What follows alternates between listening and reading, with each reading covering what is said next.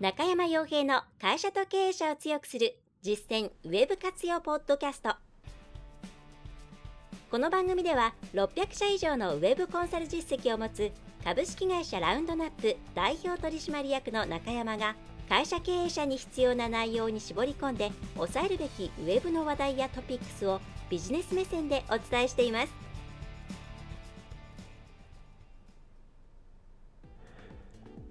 皆さんこんにちは。ランドラップコンサルティングの中山です。それでは本日も会社と経営者を強くする実践ウェブ活用ポッドキャストを始めていきたいと思いますので、ぜひとも最後までお聞きいただければと思います。えー、実は撮るのが2回目ということで、1回目撮ったらですね、えー、音声がブツブツブツブツになってしまっていて、まあどうしようもなく、いやちょっと疲れるんですけれども、はい、改めて今回ちょっと、えー、音声だけの方で撮りたいと思います。ちょっとカメラの方で撮るのが疲れちゃったんで。で、今回のテーマ早速入っていきたいと思うんですが、えー、っとですね、まあ、きっかけとしては、日経,、えー、日経 MJ の5月12日号の一面ですね。でそこに Z 世代は選ばないという記事が結構デカデカと載っていまして、Z 世代1990年代の、えーと、後半とかですかね、まあ、今20代ぐらい、えー、10代、20代ぐらいの若者というふうに呼ばれています。まあ、これあんまり、うん、そこで分けるのもなんか意味があるのかなっていう気もしますが、えー、その世代がですね、え、かなり購買行動、えー、違うよという内容なんですね。で、そこに関して、えー、結構そのこの今いわゆるいわゆる若い人の購買行動っていうものに関して、うん、誤解しているっていう方が多いように思っています。具体的に言うと今の人たちっていうのは自分たちで情報を探したりとかそれから、うん、比較検討をしたりとかっていうことをあまり行わずにいろいろなネット上のこうまあインフルエンサーとかえー、そういう人たちあるいは友達とか、えー、そういう人たちが進めてくるようなものをそれを、まあ、無条件にではないですけれどもとても参考にして、まあ、自分で決めるというよりは、えー、相手からこう降ってくるのを待っているような、えー、そういうふうにな購買行動であるというふうに考えている人が、まあ、結構多いなというふうに思うんですね。で実際この記事も込み出しのところに、えー、1から検索は面倒とか買い物 SNS のおすすめ待ちとかですね書いてあって、えー、基本的にそういう文脈のところが強いのかなというふうに思います。で、じゃあこれ実際どうなのかっていうとこ、これちゃんと押さえておかなければ、これから B2C だけではなく B2B もそうですね。えー、で、物を売るっていう時に大きな障害になってしまいますので、えー、ここについて今回、えー、取り扱っていければなというふうに思っています。で、結論から言ってしまうと、うんとですね、今の世代の人も、えー、いわゆる一つ前のうんとネットでいろんな情報を検索している、まあ私とかですね、私がもうすぐ40になりますけれども、えー、この辺の1990年代後半から2000年代の前半ぐらいにインターネットなんかを触っていたような、うん人たちが取っているいろんなものを自分たちで情報収集をして取捨選択をしてっていう世代ですね、えー、そこと同じ、ぐらいですね。今の世代の人もちゃんとうんと行動を起こして考えているというふうに考えた方が良いです。でじゃあ何が変わったのかというと分かりやすく外から見えづらくなったんですね。はい。なので、えー、今の人たちっていうのは例えばこれインフルエンザなんかに興味を持つ方がよく持っている印象なんですけどなんかこうそういう影響のある人とかフォロワーが多い人たちにこう喋ってもらったり紹介したりしてもらえば、えー、みんな買ってくれるんでしょうみたいに思っている方がうん、残念ながら多いなって思うんですが、まあ、全くそれは正しくないと考えるべき、ですと。はい、ではそれはどういうことかっていうところをこれから、え、お伝えできればと思います。でまずじゃあ今の人たちが、えー、最終意思決定の最終段階でそんなにこう自分で比較検討しないこれ自体は行動という外なんていうんですかね外面外面というか行動だけ見るとそれはあのそんな間違ってないかなと思うんですね。でで誰かがこういう紹介していた見てみたあいいないいなと思ったから買っちゃおうっていう行動自体は今普通にあることですと。ただそこそれは別に思考停止しているわけではないと考えた方がいいです。はい、でそこだけを切り取ってみると確かに自分で全く考えていないように見えるんですけれども実際その前もきちんと、えー、捉えて考えないといけないです。でじゃあ今の人たちは一体どういうふうに情報収集をしているかここを考えなきゃいけないんですけれどもまずちょっと前提として、まあ、我々みたいなネットで情報収集をしていた時代、えー、はどういうふうに情報収集をしていたかというと、まあ、自分の欲しいものとか知りたいことっていうのを検索キーワードだったり、あるいは目当てをつけているメディアなんかで、まあ、その情報を自分で取りに行ってですね、で、明確にこれが欲しいっていう情報を集めて集めて比較して、で、ああ、じゃあ最終的にこれが一番いいだろうということで、これにするっていう行動をとっていたと思うんですね。まあ、非常に分かりやすい、えー、ストレートな情報収集の仕方、えー、比較検討の仕方をしていたと思います。。はい、でそれに対してじゃあ今の人たちはもちろん全員っていうわけではないですけども基本的にどういうことをしているかっていうとまず、えー、アルゴリズムとか AI とかそういうパソパソコンって言ったらですねインターネット上でレコメンドしてくれる仕組みがもともともう生まれた時からというかまあまあそういう、うん、生まれた時からというか、えー、まあ、いろんな購買とか買うとかそういう判断するような年になる頃には、当たり前にネイティブとして存在していた、えー、人たちなんですね。なので、えー、どうしているかっていうと、自分たち、自分たちというか、まあ、自分にとって、えー、良い情報、自分に合った情報、自分が好きなものが自然と流れてくるような状態にするためには普段どういう行いをしていけばいいのかということをものすごく考えて、え日々、え活動し活動というか、まいるんですね。でその結果としてでそれを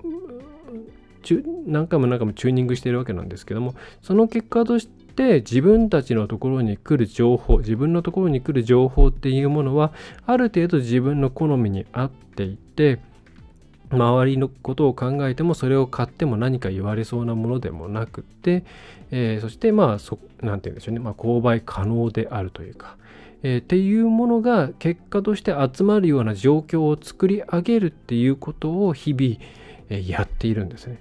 だ情報収集っていうと直接的に自分で調べてっていうところが頭の中に浮かぶかもしれないんですけれども今はもうレコメンドとか AI とか、えー、アルゴリズムっていうものが当たり前にあるところから始まっているんですなのでそれをいかにうまく使うかっていうところで、えー、発想でみんな動いているんですねだから最終的に自分のとこに来たものにすぐパッと反応するっていうのはもうそれは自分にとっていいものが集まる仕組みを作り上げているから最後のところがすごくシンプルに見えてしまっているようなそんなイメージを持った方がいいです。はい、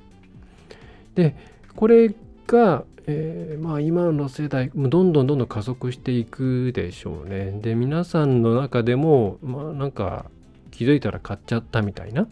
えー、そういうことってあると思うんですけど、だんだん増えてると思うんですよ。それもテクノロジーが、えー、発達してきて様々な、うん、アルゴリズムがね、世の中ありますけども、Google に限らずありますけども、まあ、そこが発展してきたことによって、より精度の高い、えー、レコメンデーションができるようになっているわけです。ただ、そういうレコメンデーションを行うためにはデータが必要です。行動データだったり、うん、明示的にこう、自分はこういうものが好きだとか、普段こういうものを見てるっていう、そういうデータですね。えそういうものがないといけない。ね、そうじゃないと絶対、あの、Google だとだろうとなんだろうと、ユーザーコードっていうものがなければ、えー、アルゴリズムなんてまともに働かないんですね。だから今の人たちっていうのは、えー、自分が晒していいと思えるものに関して、えー、ネット上に晒していって、それによって、えー、自分たちのところに来る情報の品質を上げている。だから来るものに関してはすごく、あ、えー、まあ即断即決ではないですけども、すごい早いこう意思決定をするわけなんですね。まあないしすごく少ない選択肢の中から、まあ、どれでも大体自分にとってはいいと思うけれども最後どれにしようかなっていうところだけを選ぶようなそういう形で、えー、うん、ものを決めるようになっているわけです。でこれがその表面的に見ると外側から見ると選んでないじゃん自分で考えてないじゃんっていうことの裏側だというふうに考えておいた方がいいです。はい。あの取捨選択するタイミングが1個前にずれているんですね。で、えー、売り手側から見るとちょっと1個上にさらに複雑化しているっていう感じです。はい。で、その原因っていうのはもう、まあ、一言で言えば情報が増えすぎているんですね。さっきのその、えー、AI ネイティブとか、それからアルゴリズムネイティブみたいな世代であるっていうことももちろんあるんですけども、そういう状態になった大きな原因っていうのは、うん、みんなが好き勝手にですね、自分たちの商品とか、それに関する情報っていうのをまき散らした結果ですね、我々が1990年代後半とか2000年代の前半ぐらいに、えー、情報を集める、その時に比べたらもう何百倍何千倍、ちょっとわかんないですけども、の情報が世の中にあるんですよ。だから私たちがそうですね、何かを買うっていう時に、えー、どれぐらいのそうですね、お店として、例えばじゃあ、えー、東京ハンズに行って、3階建てと、3階建ての東京ハンズに行って、その中から一つ、うん、東京ハンズいろんなもの売ってるから、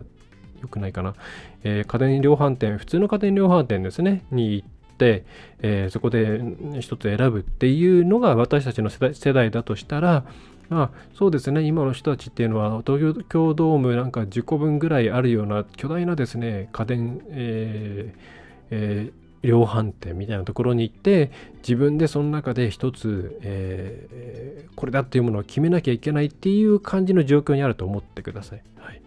もしそんな状況になったら、一旦フィルタリングしないと、ね、である程度目星つけていかないと、どうしようもないですよ。ね。はい。でそのフィルタリングとか、えー、自分が欲しいものをある程度先に情報として仕入れておくっていうことを、えー、先にやまあ、徹底的にやっているのが今の世代みたいな印象を持って、うん、マーケティングなりセールスをに取り組んだ方がいいと思います。はい。なので、もうこの Z 世代は選ばないっていう見出しとか、日経 MGA のですね、SNS のおすすめ待ちっていうのをそういう観点で捉えないとなんかねこの世代の人たちに売るためにはその人たちからたくさんフォローされている人たちになんか情報を投げたりすればいいんでしょみたいな安易な手段に走ってそして意外と結果出ないじゃないみたいな形で失敗する。だからインフルエンサーマーケティング自体非常になんか危ういことやってると思うんですけどね。うんだやる方も結構そういううん罠にはまってるんじゃないかなと思うところがあります。簡単に乗り換えますからね、そういう人たちって。それは別に、何て言うんでしょうね、特定の人が好きっていうわけではなくて、自分にとって合ってるか合ってないかで、結果的にそのインフルエンサーとか、えー、インフルエンサーと言わないまでも、この人が言ってるから、こう、取り入れようかなっていうのを決めてるだけなんで、まあ、割と主導権持っていろんなこと判断してると思いますよ。うん。えー、っていうのを、まあ、これはもちろん、何ていうんですかね、大規模調査をした結果でもないですし、うん、どっかの大きな、なんでしょう、リサーチ会社がやった結果を元にしているわけでもないですけれども、私の、まあ、現場の印象として、うん、それからいろんなところで出てくるでなんか意見とかデータとか声とかを聞いた感じだとそういうそうじゃないかなって思うところですね。うん、でまあ、ここまで聞いて、いや、そんなことないよって思った方は、まあ、うん、まあ、今まで通りやっていただければと思うんですけれども、まあ、なるほど、だから背が出なかったんだというふうに思う方はですね、まあ、今のところ下敷きにして、じゃあ、それをもとにこれから我々は B2C にしても B2B にしても何をしなければいけないのかというところをですね、まあ、をお伝えできればと思います。で、これは、うんと、まずえー、誰に売りたいのか。そしてその人たちっていうのは、まあ、何をうんどういうものを求めているのか。そして、えー、どういうところで、えー、接点を持って、どういうところで自分たちの情報欲しいという情報を集めて、えー、いるのか、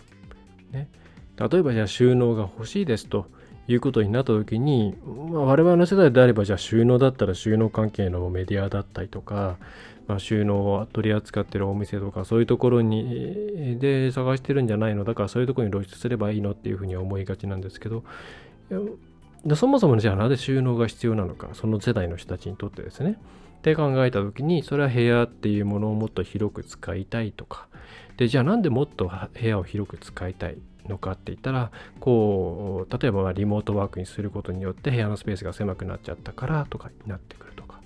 それからあとはもっとシンプルにすっきりなんだろうな自分の部屋のものを部屋を使いたい、まあ、あるいは何かの理由でもっと狭い部屋に引っ越さざるを得ない状況になってしまったからとか、えー、いろんなその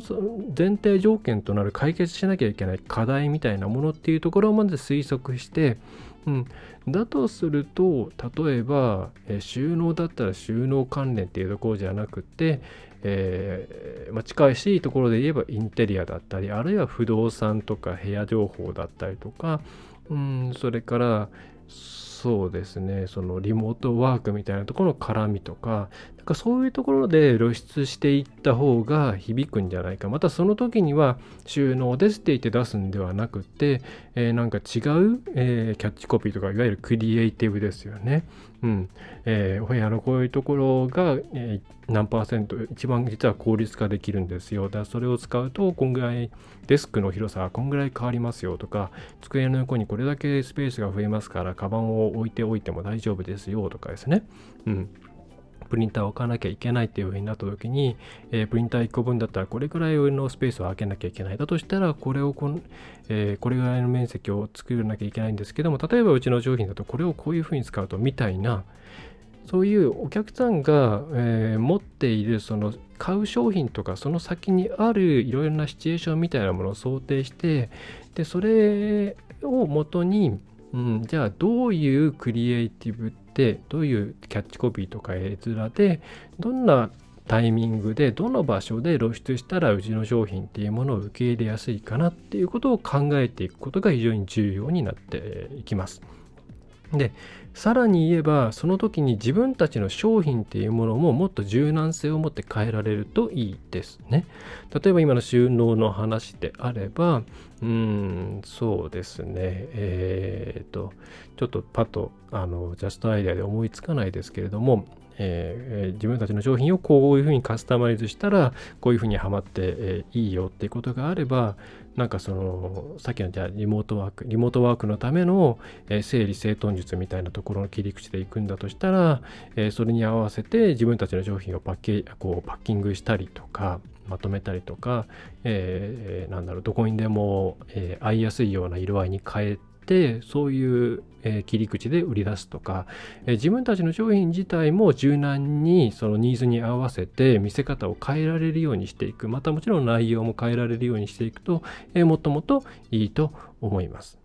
多分そういうふうにこうその変わっていく需要の中って固定の商品を売っていくというよりは、えー、皆さんのそのお客さんの持っているニーズに合わせて変えていくっていうことができる、えー、会社っていうのが生き残っていくと思うんですね。うんまあ、大企業とか結構大変だと思うんで本当中小企業はこういうとこ食い込んでいくのすごく上手なんじゃないかなと思うんですけどね是非自分たちの商品でもそういう切り口で、まあ、そもそもっていうところから考えていただくと何か見えてくるものがあるんじゃないかなと思います。うん、でさらにその先を言うとそういうふうに柔軟に自分たちの商品やサービスを変えていくっていうことを会社全体としてきちんとやっていくためにはやっぱり自分たちの会社っていうのは世の中に対してどういう価値を提供しているのかなとか、えー、自分たちは一体何で喜ばれているのかなそして一体何で喜ばしてこれから行きたいのかなっていうこと。会社のミッションであったり経営理念みたいなところにもつなが、えー、もうと、まあ、イコールになるケースもあり、まあるでしょうしうんまあでもそそう表現する方がいいのかな。うん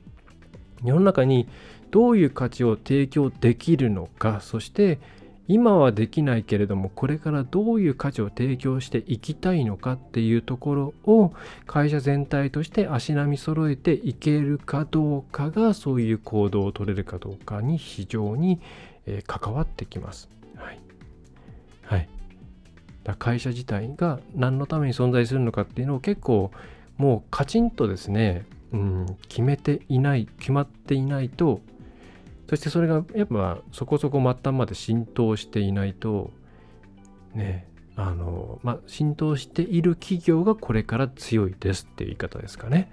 うん、になっていくなというふうに思います。で上の方がこう考えましたこういうふうにしていこうって言った時にまあそれじゃあ作りますけれどもでも、うん、なんとなくみんなが納得しないままそれをやっているっていうことになるとの見えないところ例えば配送の部分とか、えー、カスタマーサポートの部分とか営業の部分とかでほころびが出てくるわけですよね。でそうするとなんか印象が違うなとか何か思ってたものと違うものだったなとか出来上がってきたプロトタイプがなんかそうそう同じ価値観を共有していたらこういうふうにはなんないだろうなっていうふうに形になっちゃっていたりとかそういうことが起きてくるんでえー、今本当にそういう価値観とか考え方が一致する人たちでプロジェクトを回せるかどうかっていうのが非常に重要になってくるなというふうに思いますね。うん。みたいなところまで考えてこういう今のさっきのニュースを読んでいくとまたこう思いつくことが変わってくるんじゃないかなっていうふうに考えて、えー、います。まあうちも本当に悩んでいてウェブコンサルティングなんてつけてますけども、まあ本当にそれは顕在的キーワ顕在キーワードとしてうちにはまるものが何かって言ったら、まあ検索数がそれそこそこあるもので、それしかなかったんで、それでやってますけれども、うーん、正直ウェブコンサルタントみたいな助言だけで済んでるケースってほとんどなくって、もっとトータルでサポートして、なんか雑務みたいなものを代行する方法を考え、一緒に考えたりとか、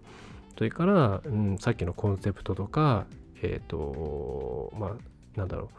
う、えっ、ー、と、経営理念みたいなとこまで一緒に考えちゃうようなケースもあれば、ん、っていうところが結構うちは喜ばれているので、ウェブウェブのことだけじゃなかったですね。何でも相談できますね、みたいなところが喜ばれているので、そうそう、名前変えなきゃなんて思っているんですけどもね、非常に難しいことだと思います。うん、ただこれからはそういうふうに、うん、ちゃんと自分たち自身を定義して足並み揃えていくことが重要になってきます。まあ、その結果として、えー、一番最初に戻りますけども、えー、自分たちがどこに露出して、どんなクリエイティブでどういうふうな商品を売っていくのかっていうところを、うん、時代に合わせて、時代というか、そのその時の、えー、なんだろうな、流行りしたりっていうとちょっとマイナスですけど、まあ、その時の、状況に合わせて変えていくっていうことができるんじゃないですかね。うん。そうだから、えー、いろいろちょっとあちこち行きましたけども、まあ、頭からまとめると、えー、まず Z 世代っていうのは本当にじゃあ自分で調べるのはめんどくさい他の人の価値観をそのまま受け入れて買っちゃってるっていうこの考え方はまあ違うと思います。で何をしてるかって言ったら自分たちのところに良い情報が集まるようにいろんな下準備を常にしていて、はい、その結果として最終決定の段階が短く見えるっていうだけ。だから、私たちはそういう人たちに売るためにはその前段階でやっているいろいろな、うん、情報収集というかなんだろうな、まあ、こういう行動をしたらいいものが出るに違いないっていうところにうまく切り込んで食い込んでいって、えー、その人たちのアンテナに引っかかってえー、行くことが大事で、えー、そのためにはお客さんのことをまずちゃんと知らなきゃいけないしその先にあるニーズみたいなものをちゃんとグッとつかまなきゃいけない、えー、ホワイトホワイトというとこをちゃんとホワイホワイですね。ホワイを知らなきゃいけない。何が欲しいかじゃない。なんでそれが欲しいのかを知らなきゃいけない。でそれをもとに自分たちがどう見せてどこのタイミングで何を出すのかっていうのを考えていかなきゃいけないと、まあ、こんな感じのことをやっていくことが、えー、これからの時代、えー、今今はね Z 世代って言ったもまだ10代20代ですけどもあと10年経てば、えー、主要なお金を払ってくれるくれる層になるわけですからそういう時に売り上げがきちんと立っていくような状況を作っていけるんじゃないかなというふうに思います。えー、ということで今回はこんな感じです。はい。なんか2回目なのですっきり喋れるかと思ったらまた喋ってるといろんなことがまた頭の中に湧いてくるんで、えー、ちょっとごちゃごちゃしてしまって申し訳ありません。いやーでも一回失敗すると本当にショックですね。一発でいきたいもんなんですけども。なんかね、プチプチプチプチとなってしまって、えー、お聞き苦しいというレベルではなく取れていないという感じです。はい。何が問題なのか。次取るのが怖いです。まあなんかもういっそのことこう、ポッドキャストはあの、返しをつけながら撮れるので、多分これは問題なく、波形も常に見ながら、えー、撮れるんでいいんですけど、あの動画の方はちょっと波形とか見れないし、一応メーター動いてるのは見えるんですけど、メーター動いてるのは見見えていても撮れてないみたいなことがあるんで、うん、なんかめんどくさいなって最近ちょっと思ってますけどね。えー、ただ、あの、ちょっと積み上げておきたいんで、動画の方も出し続けていきたいと思います。今回は音声だけです。はい。時々こういう音声だけバージョンがあると思いますが、なんかそういうことがあったんだなと思っていただければ嬉しいです。うちプロダクションじゃないんで、はい。あんまり負荷かけない方向でやっていきたいと思います。はい。えー、で、それでは今回はそんな感じですね。はい。えー、またいろいろお伝えしたいことはあるので、引き続き毎週ですね、1回どっかのタイミングで、えー、お届けしたいと思います。えー、役に立ったという方はですね、ぜひ、え購読していただいて、まあ、いいねとか、え高評価なんかをつけていただけると嬉しいです。はい。えー、ポッドキャストよくわかんないという方は YouTube の方でですね、ミラー配信していますので、そちらをバックグラウンド再生していただくといいんじゃないかなと思います。あと、Spotify とか、えー、プレイヤー FM かな、えー、とか、いろんなところでミラー配信されています。それでは、えー、最後までお聞きいただきましてありがとうございました。えー、中小企業、小規模事業者の Web、IT をトータルにサポートする、えー、ラウンドナップウェブコンサルティング株式会社ラウンドナップの中山がお送りいたしました。最後までお聞きいただきましてありがとうございました。次回もよろしくお願いいたします。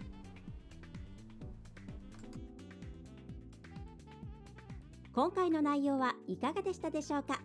ぜひご質問やご感想をラウンドナップコンサルティングのポッドキャスト質問フォームからお寄せください。お待ちしております。また、ホームページにてたくさんの情報を配信していますので、ぜひブログ、メールマガジン、郵送ニュースレターや各種資料 PDF もご覧ください。この世からウェブを活用できない会社をゼロにするを理念とする株式会社ラウンドナップがお送りいたしました。